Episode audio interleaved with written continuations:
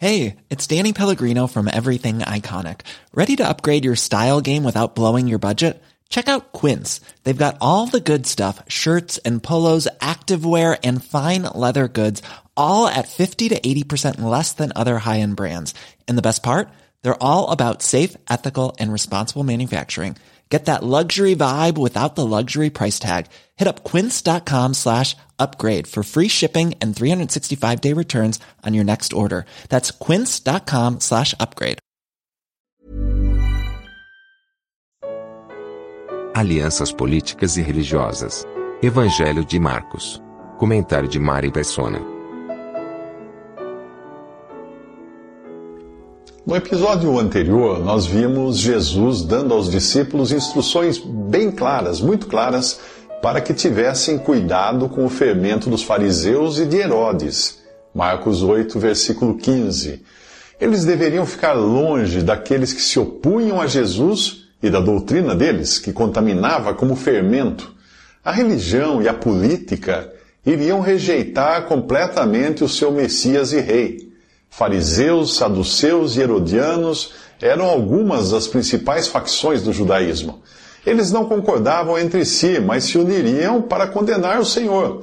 Enquanto isso, Jesus instruía os discípulos a não buscarem união com o poder político e religioso. Isso vale também para muitos cristãos que vivem hoje no mesmo mundo de inimizade contra Deus e são tentados a participar de movimentos que acreditam servir para preparar o mundo para Cristo reinar. É tudo em vão. Antes do reino virá o juízo das nações. Jesus pergunta aos discípulos: Vocês ainda não entendem? Em Marcos 8, 21. Eles não entendiam que a rejeição que Jesus experimentava naqueles últimos dias do seu ministério era um prenúncio de que o estabelecimento do reino de Cristo na terra seria postergado. Não caberia a eles a tarefa de preparar o mundo para Cristo reinar, pois antes os que são de Cristo seriam tirados da terra.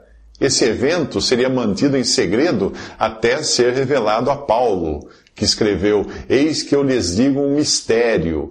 Nem todos dormiremos, mas todos seremos transformados num momento, num abrir e fechar de olhos, ao som da última trombeta, pois a trombeta soará, os mortos ressuscitarão incorruptíveis e nós seremos transformados. 1 Coríntios 15, de 51 a 52. Essa ressurreição e transformação, respectivamente de salvos, mortos e vivos, aparece em outra carta. Ali, essa última trombeta é chamada de trombeta de Deus, e não é a mesma trombeta do sétimo anjo de Apocalipse, que fará soar altas vozes no céu, que diziam: O reino do mundo se tornou de nosso Senhor e do seu Cristo, e ele reinará para todos sempre. Apocalipse 11, 15. A trombeta do sétimo anjo avisa da manifestação do reino na terra. A trombeta de Deus convoca os salvos para a partida da terra. Dada a ordem com a voz do arcanjo e o ressoar da trombeta de Deus, o próprio Senhor descerá do céu e os mortos em Cristo ressuscitarão primeiro. Depois disso, os que estivermos vivos seremos arrebatados juntamente com eles nas nuvens, para o encontro com o Senhor nos ares. E assim estaremos com o Senhor para sempre. 1 Tessalonicenses 4, 16 e 17. Jesus pergunta aos discípulos: Vocês têm olhos, mas não veem? Isso em Marcos 8,18. Apesar de andarem com Jesus, eles ainda não entendem quem ele realmente é. Os fariseus que exigiram de Jesus um sinal do céu estavam apenas começando a sua campanha de ódio mortal contra o Filho de Deus. Os discípulos teriam de aprender que se eles queriam realmente seguir Jesus, teriam de sair para fora do povoado, Marcos 8, 22, e se deixarem curar de sua cegueira. Sim, pois apesar de terem olhos, eles não estavam enxergando perfeitamente. E para reforçar a lição, Jesus fará uma demonstração prática. Ele irá curar um cego fora do povoado ou à parte do sistema que iria crucificar o Filho de Deus. Se você não entender as dispensações, irá perder muito do que o Espírito Santo quer ensinar aqui. Deus escolheu um povo, porém este povo rejeitou o seu Messias pregando-o numa cruz. A partir daí, Deus iria olhar para os gentios E Jesus já apresentava algumas pistas disso nos relatos dos evangelhos. Mas não é dos gentios que iriam compor o corpo de Cristo, a igreja, que os evangelhos falam diretamente. Eles falam dos gentios que serão abençoados no futuro com os judeus na terra, não no céu. Exceto pelas menções nos capítulos 16 e 18 de Mateus, a verdade da igreja permaneceria oculta até ela ser criada no capítulo 2 de Atos. E esse mistério ou segredo escondido ter sido revelado aí mais tarde ao apóstolo Paulo. Portanto, quando você lê da rejeição de Cristo pelos judeus e ele se voltando para os gentios, entenda que isso não é uma menção direta à igreja, cuja vocação é celestial tudo gira ali nos evangelhos em torno do reino e de um povo terreno, que sempre foi o cerne do ensino do Antigo Testamento. Nele encontramos Deus tratando com o homem natural e prometendo a ele benefícios terrenos de paz, saúde e prosperidade. Essas promessas não foram feitas à igreja, foram feitas a Israel e às nações na terra. Elas nada têm a ver com o céu. Após o arrebatamento da igreja, alguns gentios conhecerão a Cristo por meio de um, de um remanescente de judeus fiéis em tempos de muita tribulação, perseguição e martírio. Esse remanescente pode ser visto em figura nos discípulos que andavam com o Senhor, quando o mundo em geral já o tinha rejeitado. Eles permaneciam ao seu lado, apesar de ainda não enxergarem com clareza.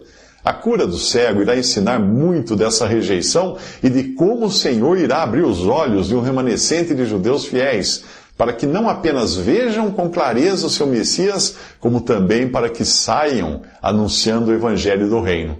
Mas isso ainda é futuro.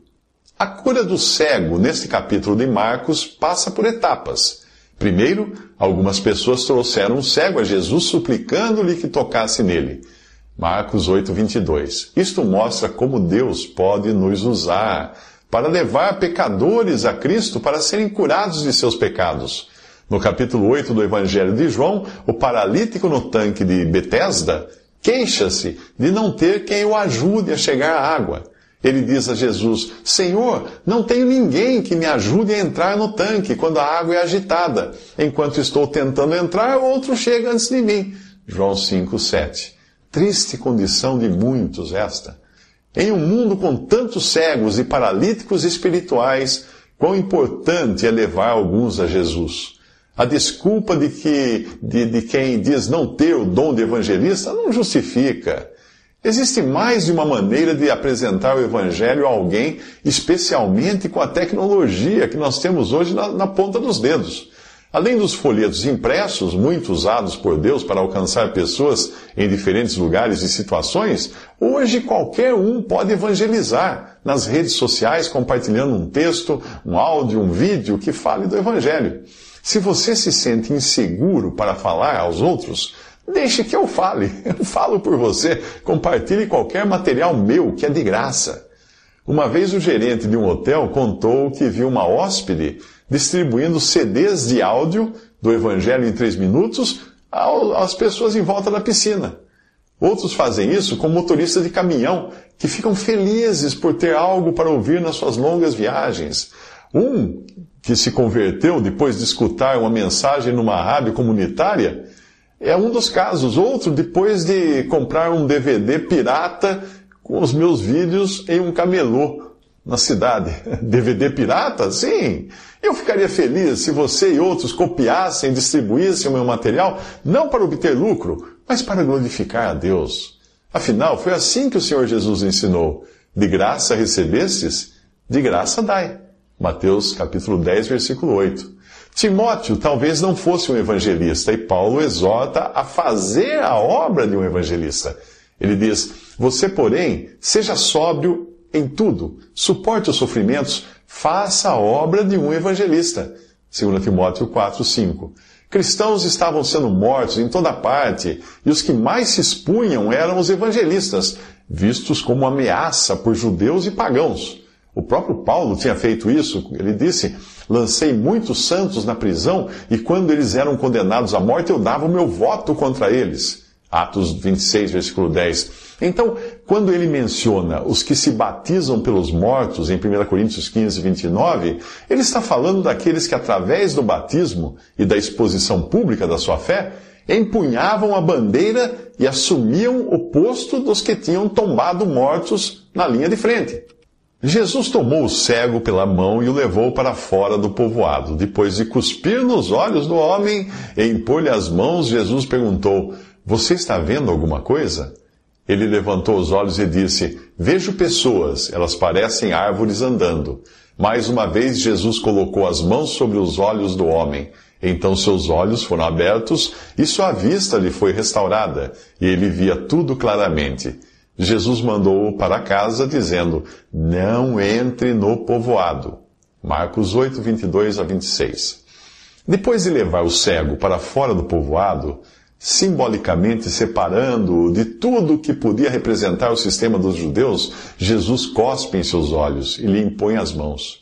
Já pensou no que realmente significa levar uma cusparada no rosto? Eu acredito que em qualquer tempo e lugar isso seria um ato ofensivo, nada politicamente correto. Mas é assim que Deus começa a tratar com uma alma, quebrando o seu próprio, o seu amor próprio, para ficar, para que ela fique totalmente à mercê dele. Se você acha que pode ser curado dos seus pecados por alguma virtude sua, ainda não entendeu que é só quando você reconhecer sua total cegueira e incapacidade que Cristo poderá agir em você. Isto nos remete à conversa de Jesus com Nicodemos no Evangelho de João. Ninguém pode entrar no reino de Deus se não nascer da água e do Espírito. João 3, versículo 5. Se alguém ensinou você que a água a qual Jesus se referia era do batismo, ensinou errado. Nenhuma água tem poder de gerar vida, eh, como no novo nascimento. Somente água saída de Jesus representada pela saliva nesse nosso capítulo, tem o poder de purificar e criar uma nova vida. Essa água é a palavra de Deus que sai da boca de Cristo.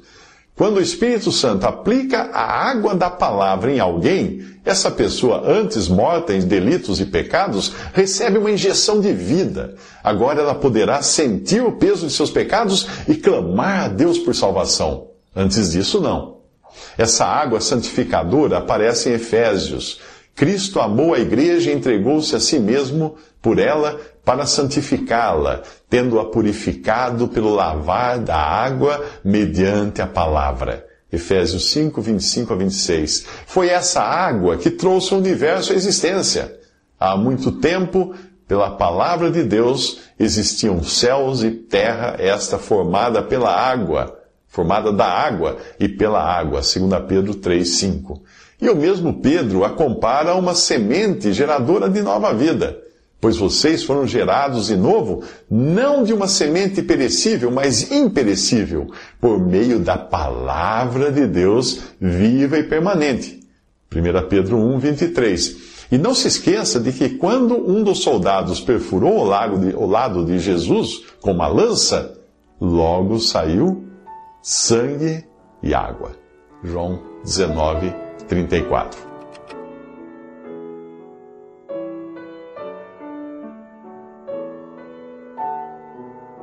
Visite respondi.com.br. Visite também 3minutos.net.